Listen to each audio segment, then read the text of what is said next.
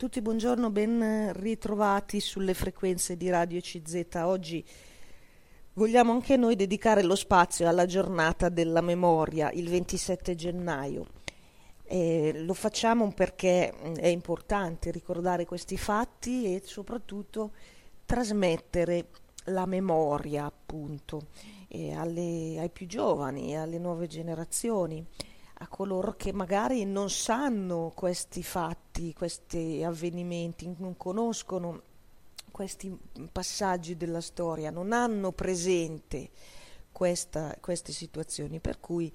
l'obiettivo, proprio il, la finalità del Giorno della Memoria è di eh, trasmettere appunto eh, questa, eh, questo ricordo. Eh, vi leggo subito: il Giorno della Memoria è una ricorrenza internazionale celebrata il ventisette gennaio di ogni anno, con eh, giornata per commemorare le vittime dell'Olocausto. È stato così designato dalla risoluzione sessantasette dell'Assemblea Generale delle Nazioni Unite del primo novembre del duemilacinque. Durante la quarantaduesima riunione plenaria la risoluzione fu preceduta da una sessione speciale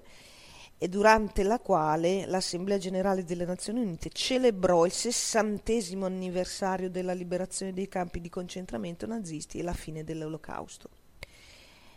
Si è stabilito questo giorno, il ventisette di gennaio, perché in quel giorno, siamo nell'anno millenovecentoquarantacinque, le truppe dell'Armata Rossa impegnate nelle offensive della Vistola Oder in direzione della Germania liberarono il campo di concentramento di Auschwitz. Il ventisette gennaio millenovecentoquarantacinque le truppe sovietiche della Sessantesima Armata arrivarono per prime presso la città polacca di Oswiecim, in tedesco Auschwitz, scoprendo il vicino campo di concentramento di Auschwitz e liberando i superstiti. La scoperta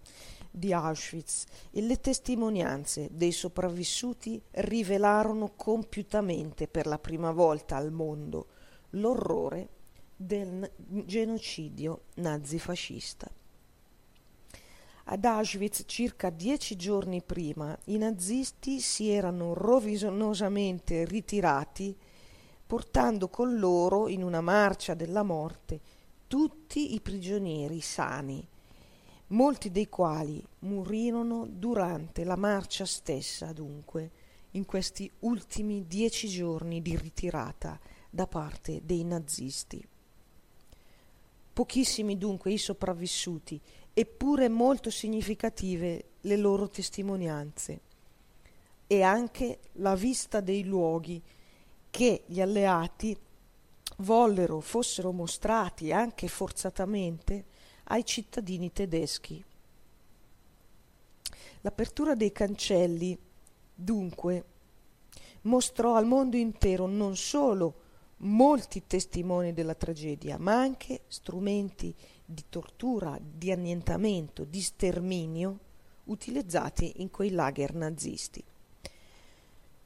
Nonostante i sovietici avessero liberato circa sei mesi prima di Auschwitz il campo di concentramento di Maj- Majdanek e conquistato, siamo nell'estate del quarantaquattro, anche le zone in cui si trovavano i campi di sterminio di Belzec, Sobibor e Treblinka, precedentemente smantellati dai nazisti nel millenovecentoquarantatré, fu stabilito che la celebrazione del Giorno della Memoria coincidesse con la data in cui venne liberato Auschwitz, ossia una data simbolo e un luogo simbolo. Si ricorda la liberazione di Auschwitz per ricordare tutti i lager nazisti, per ricordare tutti coloro che ne furono vittime, per ricordare il popolo ebraico, per ricordare anche i giusti delle nazioni, cioè tutti coloro che si opposero a questo folle disegno di sterminio. La data del ventisette gennaio, in ricordo della Shoah, lo sterminio del popolo ebraico, è indicata quale data ufficiale agli Stati membri dell'ONU quindi in seguito a questa risoluzione che risale al novembre del duemilacinque. Ecco, chiudo le virgolette. ehm, come, come dicevo all'inizio, ecco, forse sono più i, i, i giovani, i, i giovanissimi, ecco, che hanno interesse a sentire queste cose di cui noi abbiamo sentito parlare diverse volte, insomma,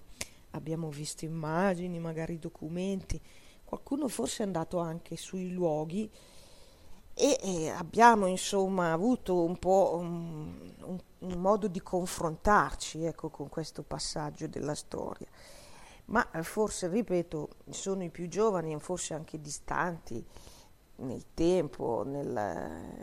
appunto nella storia, da quei fatti che hanno bisogno che noi riferiamo qualcosa, che noi trasmettiamo questa memoria. E non solo e non, non limitatamente, diciamo, a quei lager. Ecco, oggi molti dicono che la giornata della memoria in ricordo della Shoah è un po' limitativa perché ci sono stati altri genocidi, perché ci sono altre tragedie, e questo sicuramente è, è pure un fatto, eh, purtroppo sembra quasi che si ripeta la storia e ci sono tuttora in corso grandissime violazioni dei diritti umani. E insomma, sulla scena del, del, del globo e di vari paesi del mondo sono in atto, perpetrati eh, ancora adesso eh, del, delle aggressioni di massa.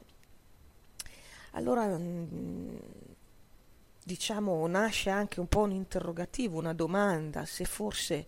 non abbiamo veramente appreso la lezione della storia,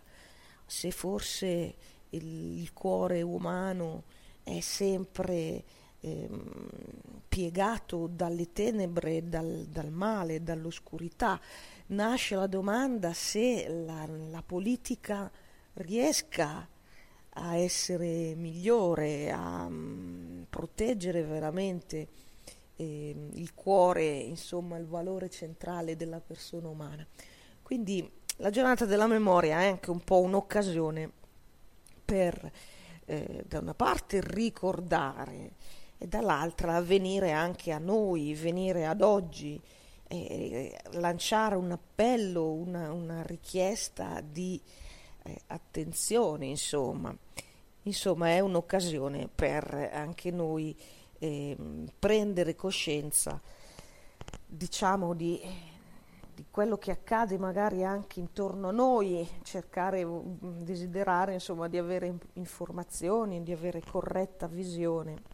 di avere eh, possibilità, insomma, di giudicare quello che, che sta accadendo, perché non si ripetano queste follie, ecco, queste tragedie, eh, e perché ci sia appunto un significato del, del ricordare. Ecco, vi dicevo, il ricordo della Shoah da parte del,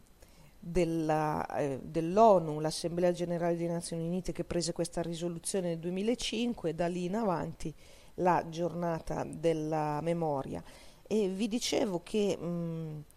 Eh, sicuramente è importante, anche a favore anche dei, dei giovani, dei più giovani, delle nuove generazioni, ricordare questo, perché mh, ehm, loro forse eh, ne hanno sentito parlare di meno, stanno passando gli anni, i testimoni eh, sopravvissuti dei campi di sterminio, dei campi di concentramento sono pochi ormai.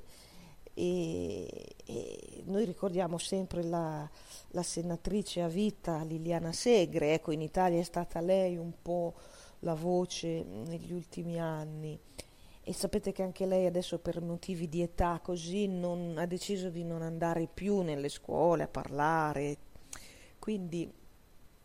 ehm, si rischia, ecco, di rimanere un po' con un vuoto di memoria. Allora per questo che dobbiamo sempre mh, riprendere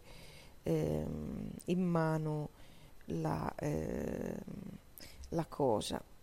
Ehm, il termine, come sapete, eh, del, di Olocausto sta a indicare proprio storicamente le vittime eh, negli anni eh, del nazifascismo tra il millenovecentotrentatré e il millenovecentoquarantacinque. Furono, si calcola, quindici diciassette milioni di vittime, di cui eh, cinque sei milioni di ebrei. La parola Olocausto deriva dal greco eh, che significa eh, bruciato interamente. Eh, era eh, utilizzata inizialmente eh, per indicare il sacrificio previsto dal giudaismo. Gli, eh, il popolo ebreo però preferisce il termine Shoah eh, piuttosto che quello di eh, sacrificio, di olocausto, perché eh, il termine olocausto per il popolo ebraico ha un significato più religioso e dunque un significato anche, diciamo così, positivo in sé. Dunque era l'atto di offrire vittime e sacrifici previsti, come previsti nelle sacre scritture. Dunque il popolo ebraico preferisce utilizzare il termine Shoah, che significa in ebraico letteralmente catastrofe, distruzione. Sono molto discusse le radici storiche, politiche, ideologiche dell'antisemitismo diffuso eh, in Europa. Rimane fermo comunque il mistero dei fatti accaduti, legati appunto alla Eh, storia dell'Olocausto, mistero che la filosofa Hannah Arendt rese attraverso l'espressione della banalità del male, proprio per dire come l'orrore, il male così sistematicamente perpetrato del, durante gli anni della Shoah nasce da scelte che in realtà sono rimesse poi ai singoli e nasce da scelte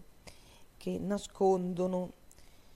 appunto un aspetto di banalità del male.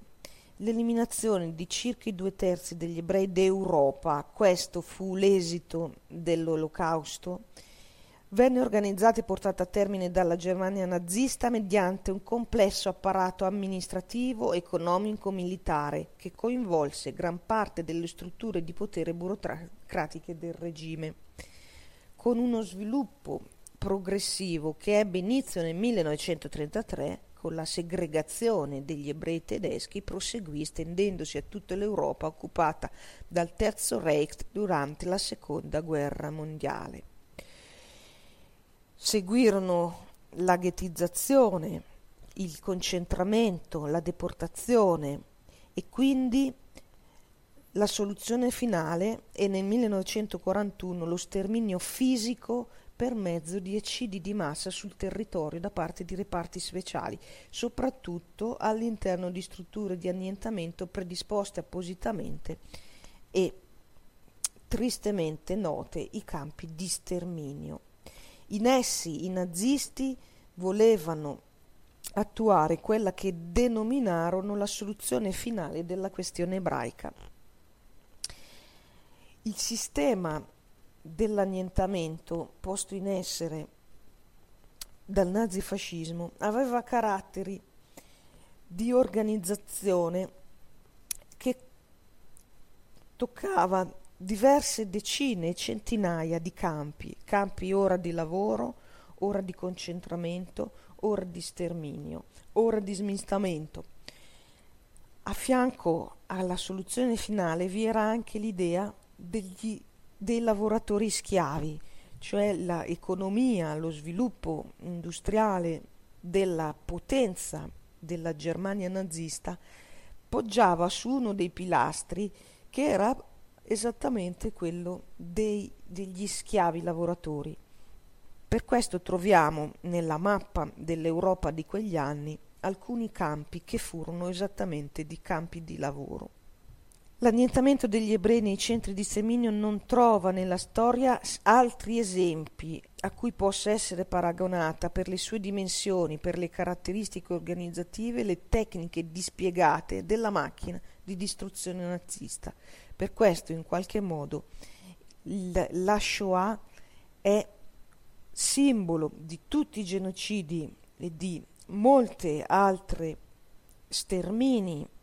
che nel corso della storia si furono, furono pure determinati dentro altri lager e contro altre popolazioni, ma senz'altro per queste caratteristiche la Shoah, quindi la, eh, lo sterminio eh, perpetrato contro il popolo ebraico, rimane memorabile. Chiudo eh, le virgolette, ecco. Qualche altra notizia, ripeto, forse cose che noi sentiamo e che conosciamo, ma è il senso, insomma, che vogliamo riprendere, che noi ricordiamo, il significato, ecco, di una nostra presa di posizione, eh, di un nostro omaggio, anche una memoria, insomma, in questo senso, a tutte le vittime, e anche il bisogno Eh, dicevo di eh, trasmettere la memoria proprio vera e propria eh, alle, alle nuove generazioni. Eh, vi leggo ancora mh, per quanto riguarda in Italia il Giorno della Memoria. L'Italia ha formalmente istituito la giornata commemorativa nello stesso giorno, alcuni anni prima della corrispondente risoluzione delle Nazioni Unite, ricordando le vittime dell'Olocausto, delle leggi razziali e coloro che hanno messo a rischio la propria vita per proteggere i perseguitati ebrei. In Italia la eh, giornata commemorativa riguarda anche tutti i deportati militari e politici italiani che furono vittime della Germania nazista. Ecco, vi leggo mh, cosa dice proprio gli articoli, cosa dicono gli articoli uno e due della legge venti luglio duemila, quindi siamo nel duemila, eh, la numero duecentoundici, istitutiva appunto di questa giornata della memoria. La Repubblica Italiana riconosce il giorno ventisette gennaio, data dell'abbattimento dei cancelli di Auschwitz, giorno della memoria al fine di ricordare la Shoah, sterminio del popolo ebraico, le leggi razziali, la persecuzione italiana dei cittadini ebrei, gli italiani che subirono la deportazione, la prigionia, la morte, nonché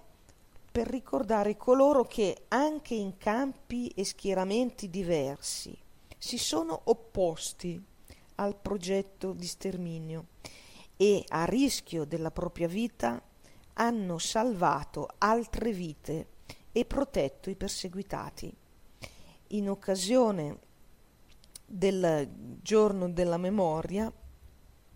sono organizzati cerimonie, iniziative, incontri, momenti comuni di narrazione dei fatti e di riflessione, in modo particolare nelle scuole di ogni ordine e grado, su quanto è accaduto al popolo ebraico, ai deportati militari e politici italiani nei campi nazisti, in modo da conservare nel futuro dell'Italia la memoria di un tragico e oscuro periodo della storia del nostro paese e in Europa,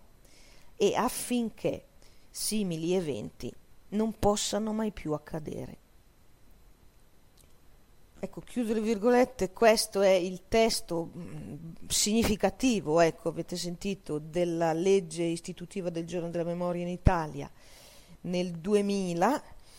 e dunque il significato, il senso di ricordare, come avete sentito, anche gli italiani. Eh? Quanti di noi hanno magari un parente alla lontana, un prozio, eh, qualcuno che pure fu deportato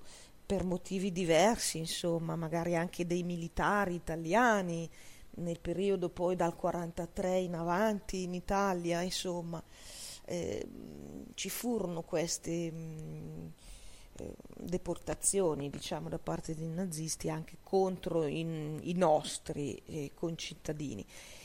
E così come ci furono ebrei, purtroppo italiani, che furono vittime, così come ci furono eh, oppositori politici che furono vittime di questo. Ecco, per quanto riguarda il Giorno della Memoria, vi voglio leggere ancora eh, qualcosa e dire qualcosa su come si è anche reagito, eh, su come, insomma, da quelle tragedie, dalla consapevolezza di quello, è, è nata poi l'idea, diciamo, della nostra Costituzione, i pilastri della nostra Costituzione, l'idea della rinascita. Ecco, quindi tutto quel, quella grossa spinta per dire mai più la guerra, eh, per dire mai più i totalitarismi, per dire mai più la violazione, gli eccidi contro la persona umana. Ecco, questo noi lo troviamo veramente nella, eh, nella nostra Carta Costituzionale e lo troviamo anche, ecco, nelle scelte della, della nostra Repubblica Italiana nel millenovecentoquarantotto, insomma, terminata la guerra, dopo la liberazione, e cioè il, ciò che animava veramente quelle generazioni, il loro desiderio di rinascita, di ricostruzione, era anche mh, frutto dell'esperienza tragica di quegli anni. Dunque i, i nostri nonni, i nostri bisnonni avevano ben chiaro questo, eh, questa loro esperienza, avevano ben, ben chiaro questo. E, e quindi c'è stata una ricostruzione, c'è stata una reazione. E, mh, sicuramente conosciamo anche eh, questo, eh, questa denominazione dei giusti tra le nazioni, eh, cioè eh, il fatto che eh, sono state riconosciute da parte dell'Ente Nazionale per la Memoria della Shoah, un ente di Gerula- Gerusalemme,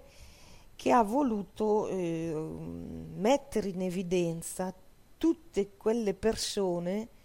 eh, non ebree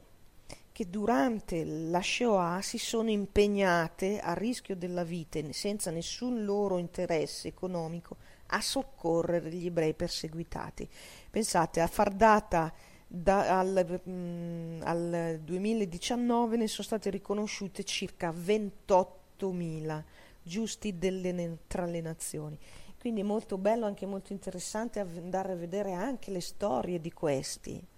come hanno agito, che scelte hanno fatto, come hanno operato proprio per salvare la vita degli ebrei in quegli anni, dove i giusti delle nazioni, tra le nazioni, come sono stati appunto denominati, rischiarono essi stessi eh, in prima in in prima persona, ecco, eh, la vita. Esiste anche una giornata europea dei giusti eh, che eh, appunto mh, mette in, in luce questi mh, personaggi, le figure esemplari che si sono battute eh, contro tutte le persecuzioni e in difesa dei diritti umani. E quindi eh, diciamo è il, eh, il polo positivo, il polo luminoso che pure eh, ricordiamo eh, in, questa, in questa giornata. E allora, per stare al, al positivo, vi dicevo, le idee, i presidi, ecco, che, eh, che sono nati eh, dopo la tragedia, le tragedie dei totalitarismi del millenovecento, Eh, sono quelle che troviamo, insomma, un po' scritte nella nostra Costituzione, e sono quelle che poi sono alla base anche degli organismi giuridici, dei tribunali internazionali, delle carte dei diritti dell'uomo e delle libertà fondamentali a livello europeo, a livello na- internazionale, cioè l'idea, insomma, eh, dei diritti umani, diritti inviolabili. E questo è stato un po' ehm, il, il punto fermo, ecco, che dopo la, le tragedie del Novecento mh, tutti gli stati, insomma, mh, hanno voluto porre mh, e, e che poi però mh, richiedono impegno, perché eh, come dicevo all'inizio, sappiamo tutti molto bene che è eh, in atto sempre una battaglia per la tutela dei diritti inviolabili, e purtroppo la storia ci consegna altri genocidi eh, che, che, che pure ci sono e che conosciamo, quello del popolo armeno, quello della Cina, eh, tuttora in Cina ci sono alcune minoranze Eh, religiose che sono, stat- che sono um, vittime di um, un vero e proprio genocidio. E, um, i, alcuni nella Russia durante l'epoca di Stalin, e nell'Indonesia, nella Cambogia, nel Sudan, e i genocidi del Ruanda e del Burundi, i genocidi del popolo dell'America Latina, i famosi desaparecidos, il popolo iracheno e via dicendo. Dunque non manca purtroppo il terreno su cui continuare questa battaglia, con l'idea cardine, l'idea centrale, che è appunto quella della dignità della persona umana, da cui nascono, scaturiscono questi diritti inviolabili della persona. Ecco, quindi il giorno della memoria, il ventisette di gennaio, è, è per ricordare i fatti della Shoah, per trasmetterne memoria, per cogliere anche un senso, un significato, come dice la nostra legge istitutiva del giorno della memoria che abbiamo letto, un senso, un significato di mh, anche appunto ehm, eh, impegno, insomma, presa di coscienza, di, eh, di condanna di queste situazioni e di, eh,